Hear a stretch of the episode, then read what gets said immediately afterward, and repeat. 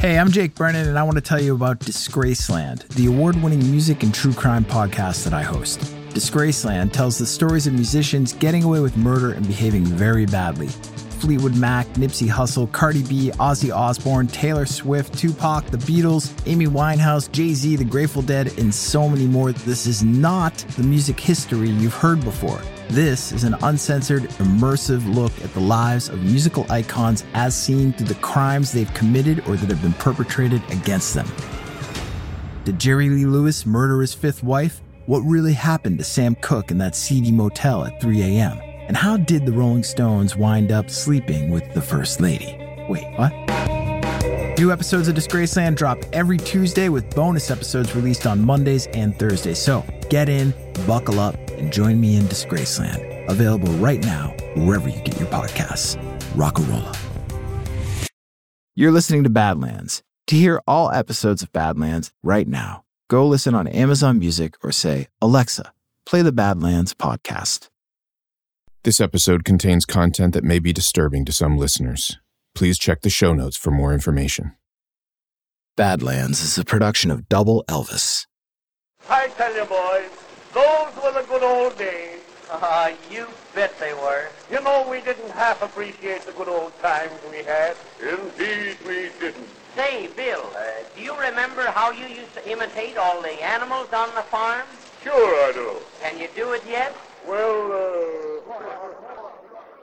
The stories about Charlie Sheen are insane. He drank, drugged, and fucked his way out of unprecedented commercial success, not once, but multiple times.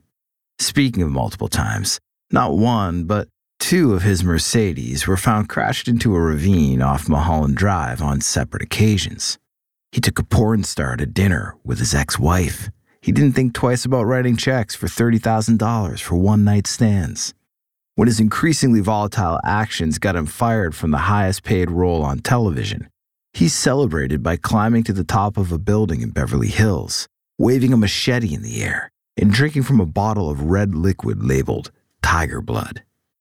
Yet, despite a personal life that has been off the rails more often than it stayed on the track, Charlie Sheen made great films. Unlike that clip I played for you at the top of the show, that wasn't from a great film. That was a fair use sample from the Library of Congress of the Premier Quartet performing Farmyard Medley in 1918. I played you that clip because I can't afford the rights to Jonathan Liebman's Battle Los Angeles. And why would I play you that specific slice of alien invasion cheese could I afford it? Because that was the number one movie in America on March 10th, 2011. And that was the day that Charlie Sheen's Sherman Oaks mansion was raided by the LAPD. After years of debauched and unstable behavior, made him a perceived danger to others, or to himself. On this episode, not one but two crash Mercedes, porn stars, one night stands, Tiger Blood, and Charlie Sheen. I'm Jake Brennan, and this is Badlands, Season 5, Hollywoodland.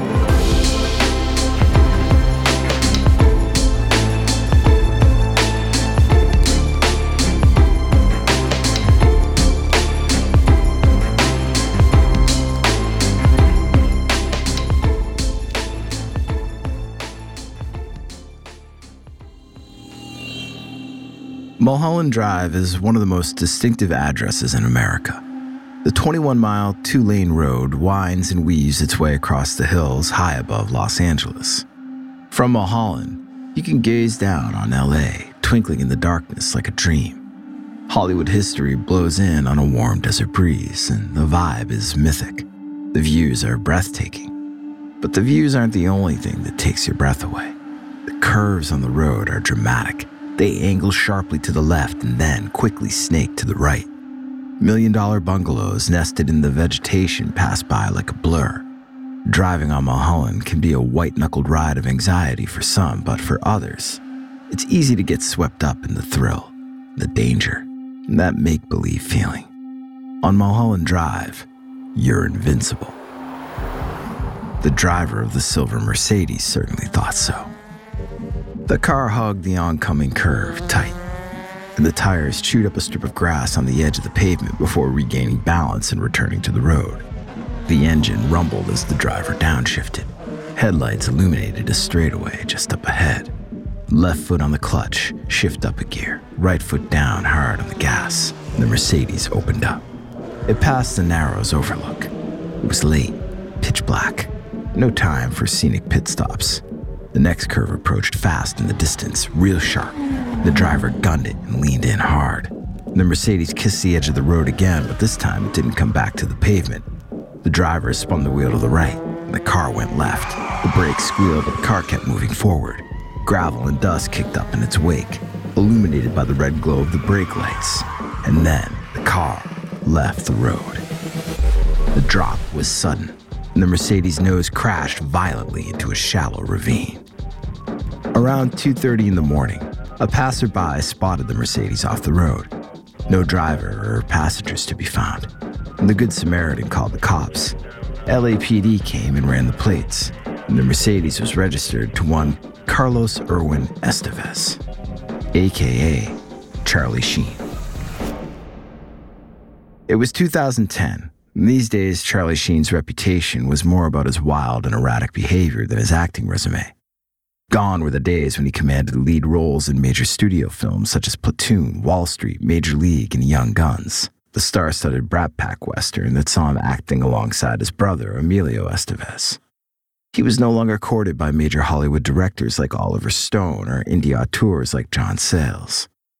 But even though his long running role on the CBS sitcom Two and a Half Men may have been a creative demotion of sorts, it sure paid well. Real well. Highest paid actor working on television well. Who needs Oliver Stone when your day job allows you to afford a $7.2 million Mediterranean style mansion in Sherman Oaks? It was that mansion that the LAPD visited later in the morning of June 15th, 2010. They woke Charlie up. He was shocked to hear that his Mercedes had been found in a ravine off Mulholland Drive. Perhaps just as shocked as the cops were to hear that he wasn't the one behind the wheel. His alibi was airtight, but there was something else. Something was off. Both Charlie and LA's finest were experiencing a moment of profound deja vu, like they had all been here before, standing in the doorway of a multi million dollar mansion talking about a stolen car. Because they had. Because just four months earlier, in February, another of Charlie's Mercedes was stolen from his garage, driven up to the Hollywood Hills, and crashed into a ravine off Mulholland Drive.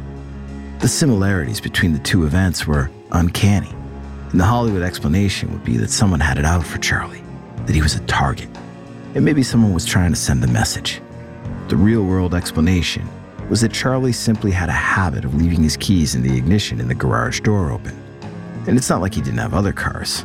At least they hadn't taken the Maybach 62S, his 400,000 custom built luxury Mercedes Benz, jet black, strengthened windows, ballistic composite door panels. He felt safe inside it. Windows up, doors locked, nothing could get you, not even a bullet. They could take his cars, but they'd never get to him. He wouldn't let them. He wouldn't give up the mental real estate in his head. Besides, Charlie Sheen had a lot more to worry about than a car in a ditch. Jail beds are a lot like rehab beds, depending on where you can afford to go.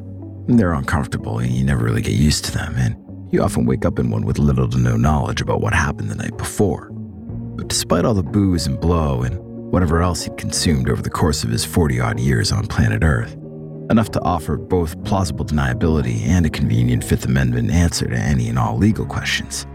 Charlie Sheen knew why he was here, in a jail cell in Aspen, watching the sunlight leak through a small frosted window, and there was snow on the ground outside. It was December 2009, Christmas, a time to spread goodwill and cheer. But Charlie got festive by getting into it with his wife. Again, and this time it was more than just words. This time, Charlie had a knife. At least that's what Brooke said when the cops showed up. Brooke was his third wife. Heidi Fleiss's bullshit wrecked his first marriage. Hollywood madam his ass. No real madam would get caught that easily. For a minute, he thought his second marriage to actress Denise Richards would actually work out. They started a family. It even looked like a repeat stint in rehab might stick.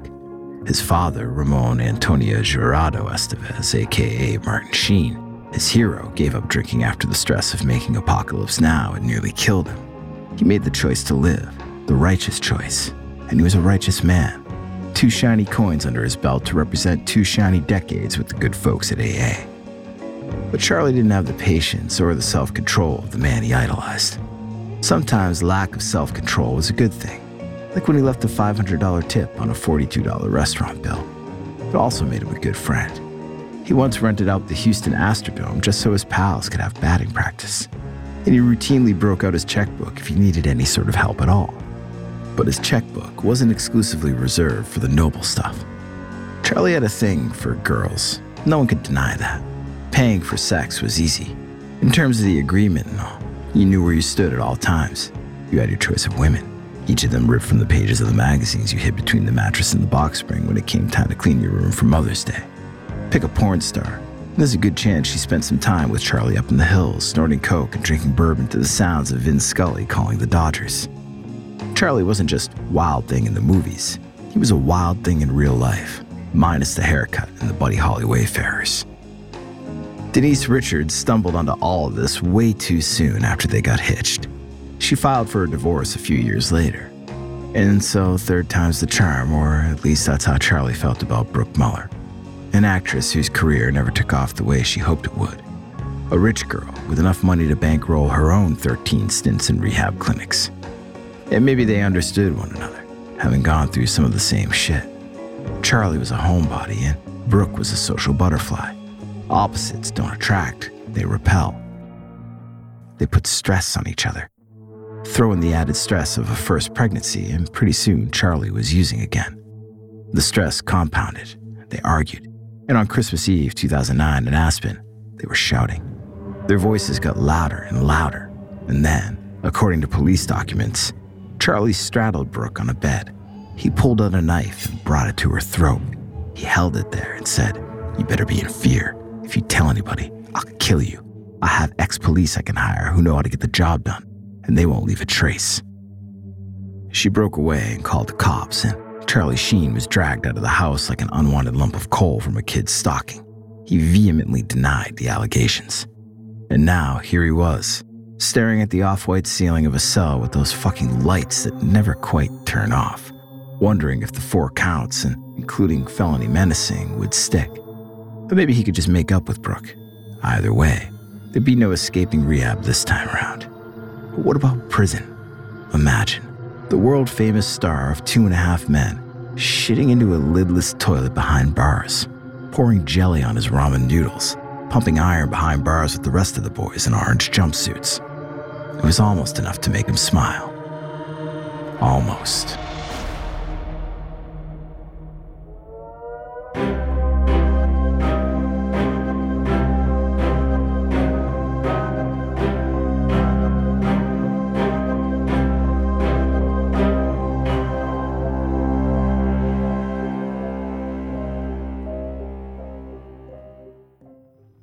Chuck Lorre felt a familiar anger boiling inside of him as he pulled his car into the Warner Brothers studio lot in Burbank. His temper was legendary. Just as legendary as the shows he wrote, produced, and directed. Sitcoms beloved by millions of viewers every week. Put me in paradise and I'll focus on the one thing that makes me angry, he once said, and he meant it. He turned the engine off but didn't get out right away. He just sat there, he had to collect his thoughts before dealing with Carlos. It took his thoughts a minute to collect. First, they drifted, as they sometimes did, to the small house he grew up in on Long Island. His father's failed ambitions. His dad just wanted to cook, but he could never get the business or the food quite right at his mediocre luncheonette in Plainview. Chuck's mother resented his father for it. Chuck could almost hear that gravelly voice of hers telling him he'd always be no good because he was a Levine. Chuck showed her changed his name five times as he drifted in and out like an apparition. He told people that he didn't grow up until the age of 47, spending the better part of two decades after dropping out of college fueled by chemical compounds with three letter acronyms like ABV, THC, and LSD. Two months had passed since he last saw Carlos. He liked calling Charlie Sheen by that name. After all, Carlos was his given name. It got a rise out of him. Chuck had a decent relationship with the star, but he'd never be able to call them friends. Perhaps familiarity did breed contempt. He'd been through a lot of what Charlie had. Fired from the writer's room on shows like Roseanne and Cybill because of his boorish and lousy behavior. It was a miracle that he'd even been able to make Dharma and Greg, which proved to be his salvation. The faith of his youth, his given Hebrew name was Chaim, after all, and Zen Buddhism, a central plot point and theme of the show, merged well together, and he became a friend of Bill's soon after. AA, and at least according to Charlie's co star, Jon Cryer, a colonoscopy proved to be the thing that would finally get Chuck Lorre over the top and on the right path. From then on, Chuck Lorre became a hitmaker. Two and a Half Men was a grand fucking slam. Chuck was no longer known as Levine, even if he felt like one all the goddamn time, but in order to get the show's premise over the top, he needed a believable and charismatic Hellraiser, and in Charlie Sheen, he'd certainly found one. Charlie would definitely be there today. It was his first day on the call sheet after the Aspen incident. Chuck was dreading it. He never wanted Charlie for the two and a half men role in the first place, but someone talked him into it. He couldn't remember who, but he wished he could. He put their head on a fucking pike. Chuck and Charlie met during one of the actor's many recovery phases. From the first few minutes, things were awkward. Chuck's dog had recently died, and he was moody and irritable in a way that he himself didn't particularly care for. Charlie was his usual deadpan self, but he reacted poorly to the vibe in the room. Television was an unexpected second act for Charlie Sheen. His role on Michael J. Fox's sitcom Spin City saved his bacon career wise, right after he nearly died mainlining blow through a syringe. And that's what happens when your nose stops working, he said. But he hated working with kids. Ever since he made that movie, Lucas, with one of the Coreys back in 86. Worse, Chuck didn't have a script for him at first. When some pages finally came through, two weeks later, Charlie feigned some non committal bullshit, but Chuck knew he'd sign on. Alimony for two, eventually three ex wives, child support, escort fees, drugs, gambling debts. They didn't magically pay for themselves. So Chuck and Charlie had to make magic together. And they did. They even held AA meetings before each shoot, at least until Charlie fell off the wagon. He even wrote the preambles. Chuck finally got out of his car and walked onto the soundstage. Charlie was on time, which wasn't a surprise given that he'd been nothing but professional and stable when it came to shoots. Charlie's presence lit up a room. He knew everyone's name, no matter how low on the production totem pole. He hit up PAs to talk baseball between takes. It was no surprise that he even had a well played witticism chambered and ready to fire with that God given Estevez understatement behind it. Well, he said, some people have heard that I went to Aspen for Christmas. Everyone laughed, everyone except Chuck. He cornered Charlie alone as they were setting up, praying that they were far enough away from the crew that they couldn't hear them. Chuck didn't need any more fucking grips running to the Inquirer with some new bit of gossip. Sure, that self deprecating shit was funny, but Charlie would have to deliver a real apology to the cast and crew soon. They lost weeks of pay while he was in rehab, and a little contrition would go a long way. And Charlie blew up at the mere mention of it. This whole fucking crew wouldn't even be working if it wasn't for him, and they could all go fuck themselves. Chuck recited the pledge in his head God, grant me the serenity to accept the things I cannot change, courage to change the things I can, and the wisdom to know the difference. He'd known for a while that he'd never be able to change Charlie Sheen, but now it hit him like a ton of bricks. He didn't want to. We'll be right back after this word, word, word. It's not every day that the heads of CBS Television and the Warner Brothers Television Group make house calls. But when the man you've invested $100 million in goes off the deep end, you make the effort. January 2011. Les Moonves and Bruce Rosenblum found Charlie Sheen not actually in the deep end of his pool, but rather lounging near it. Everyone back on the set of Two and a Half Men assumed he was dying. Just look at him, gaunt and sickly. No more false caps over his jagged and crowned teeth. He could barely stand up. Couldn't hit his marks when the camera started rolling. Just seeing him like this, his ghastly white skin frying under a hot California sun, justified what Moonves and Rosenblum were there to do. They opened an attache case, pulled out two documents, The first stated that the production of Two and a Half Men had been halted immediately. The second demanded that Charlie Sheen go back to rehab. There wasn't one singular moment you could point to as the moment when it became painfully obvious that Charlie's previous attempt at rehab had failed. There was the night in New York City in the fall of 2010 at an Upper East Side French restaurant called Daniel, Michelin rated, jacket required. Maybe not the best idea to invite your ex wife and an aspiring adult film star to dinner together, but Charlie Sheen did what he wanted even if that meant doing lines of cocaine in the bathroom of Forbes' top rated restaurant in America with a porn actress named Capri Anderson, while your ex wife, Denise Richards, was kept company back at the table by a nearly $6,000 bottle of Chateau Latour. But he didn't just want to do blow in the John, he wanted something else. He wanted to fuck. Capri stopped him before he got his pants off. And that was going to set him back the cost of two of those bottles of wine. Jesus. He stuck the blow in the bathroom, even if he did wind up doing it alone. Later that night, he wasn't alone in his suite at the Plaza Hotel. Guests in nearby rooms heard noises coming from inside Charlie's room primal screams, splintering wood, and breaking glass.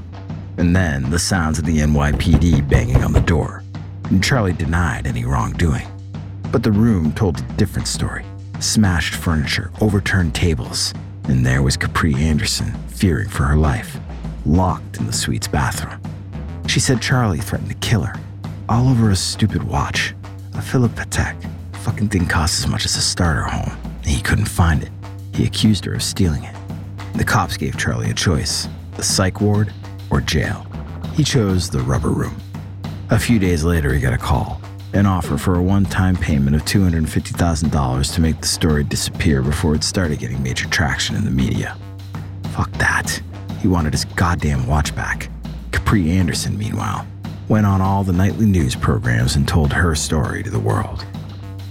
And then there was that night in January of 2011 when Casey Jordan, a porn industry veteran, paid Charlie a visit at his house.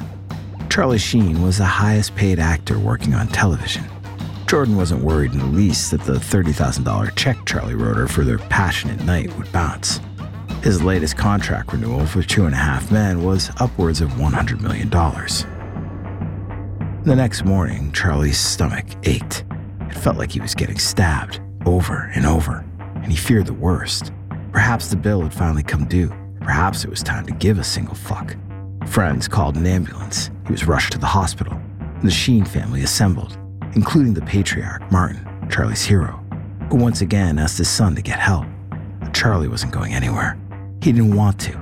Turned out his pain was just a hernia. He dodged the bullet again. But he couldn't dodge Casey Jordan, who teamed up with her agent, Kevin Blatt, aka Kay Bizzle, the self dubbed horror whisperer, to force a would be corporate takeover of Charlie's life. Bizzle was determined to get Jordan as much cash as he could out of her experience. She told wild tales to TMZ of Charlie's retirement dreams a 27 room mansion staffed to the gills with porn stars, goddesses willing to service his every need. And in return, he'd provide them all with all they ever needed. And the media ate it up. Once again, Charlie was everywhere in the news, for all the wrong reasons. Chuck Lorre was infuriated. Much more even keeled were Les Moonves and Bruce Rosenblum who were now negotiating poolside the terms of Charlie's next rehab stay. The Warner Brothers jet was standing by, ready to take Charlie to the facility of his choice. They wanted him to go for at least six weeks. Charlie balked. Six weeks was a long time. Maybe four would be better, or maybe two. He also wouldn't leave the crew in the lurch. The only way he'd do it was if Les and Bruce promised to pay the crew while he was away. The men gave Charlie their word, and then they gave him peace and quiet. Two weeks later, Chuck Lorre found out that Charlie wasn't holding up his end of the bargain. He was still at home. This was bullshit. It was all lip service. Charlie had no desire to get better, and why would he? Every time he did something outrageous, something reckless, something that had negative ramifications on other human beings, his stock still went up. Two and a Half Men's ratings soared, but Chuck needed to get Charlie's attention and so Chuck sent him a message at the end of an episode of Two and a Half Men. Chuck Lorre is known for his end title vanity cards. For most TV producers, the vanity card is the logo of their production company that flashes by quickly at the end of an episode. But for Chuck Lorre, his vanity cards are more personal. Each one is different, and each one contains a written message, essay, or joke. You gotta hit pause on the remote at the right time in order to read it all. Chuck knew Charlie would hit pause on this vanity card. The one that read, I don't drink, I don't smoke, I don't do drugs, I don't have crazy reckless sex with strangers. If Charlie Sheen outlives me, I'm gonna be really pissed. If Chuck Lorre wanted a war, well, Charlie Sheen was gonna bring it to him.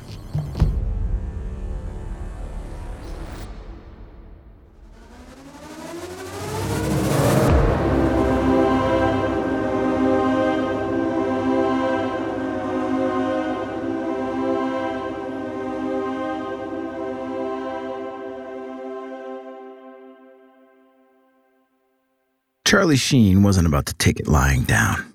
In fact, he wasn't going to take it at all. Who the fuck did Chuck Lorre think he was?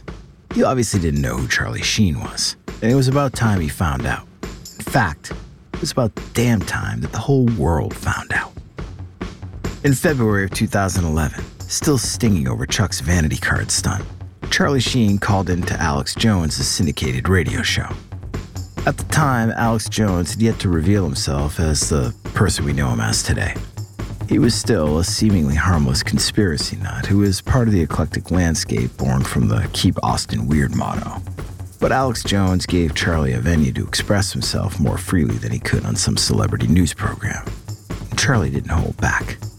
He made bizarre claims about the Pope, and he referred to himself as a high priest, Vatican assassin, warlock. He threatened violence against anyone who chose to infiltrate and hurt his family.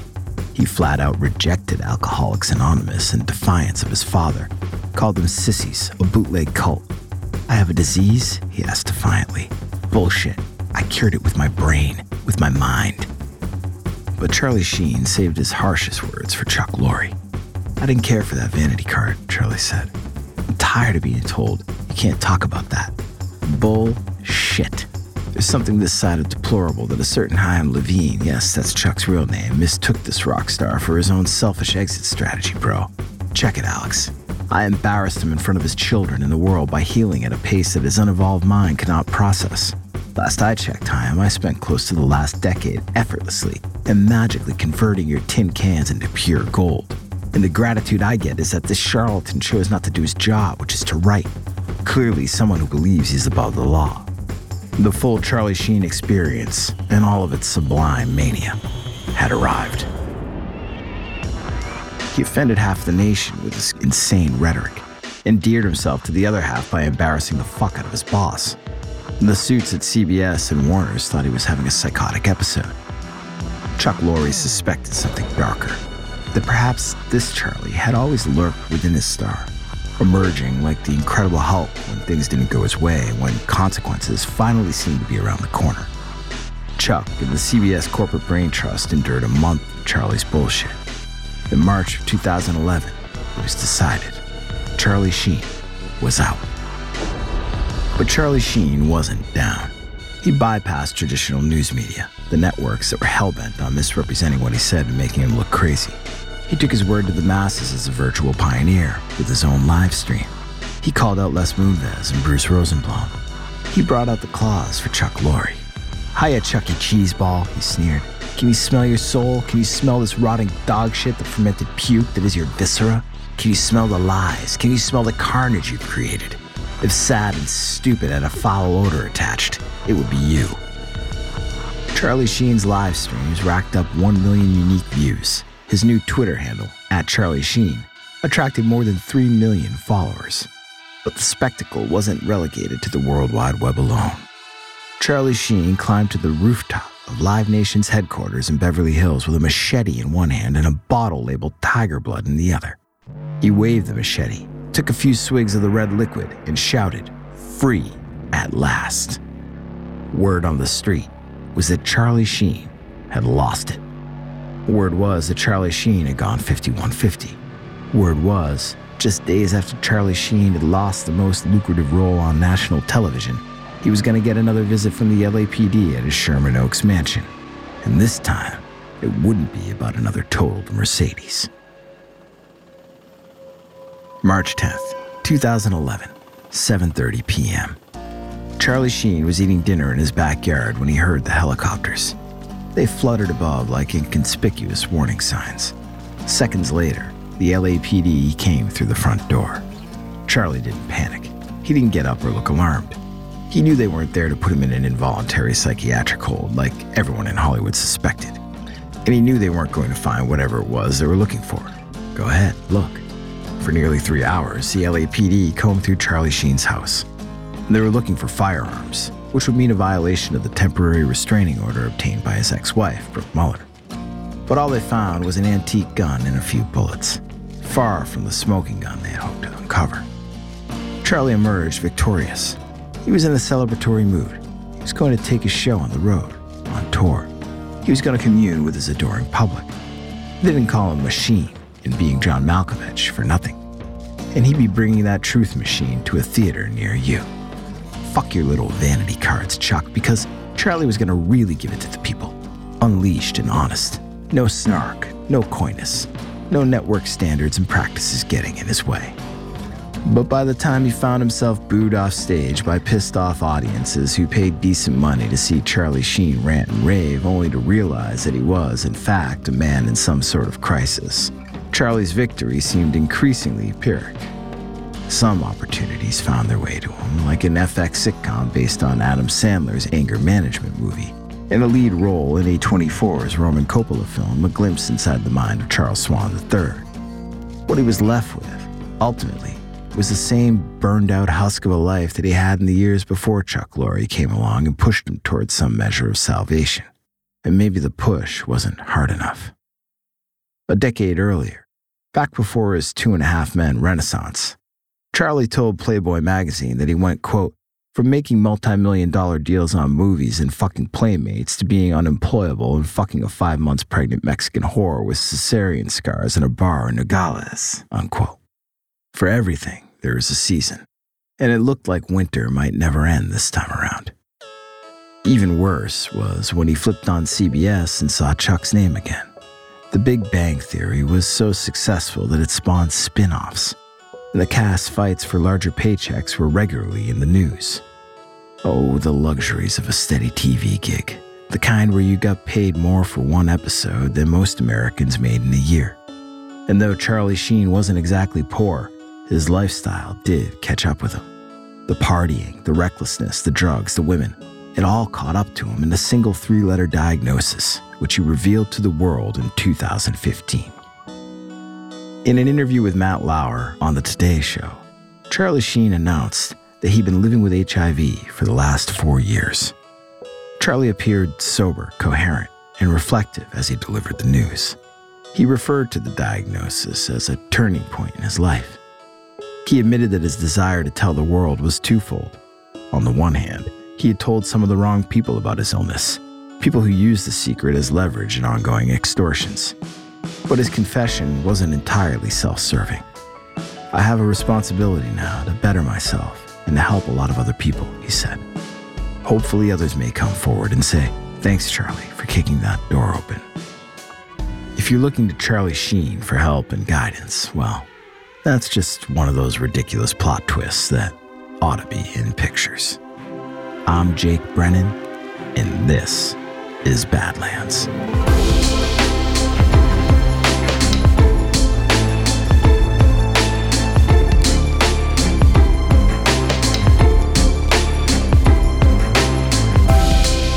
Badlands was created by me, Jake Brennan, and produced by Double Elvis. Credits for this episode can be found on the show notes page at badlandspod.com. Subscribe, follow, like, rate, and review the Badlands podcast wherever you get your podcast because Badlands is available everywhere.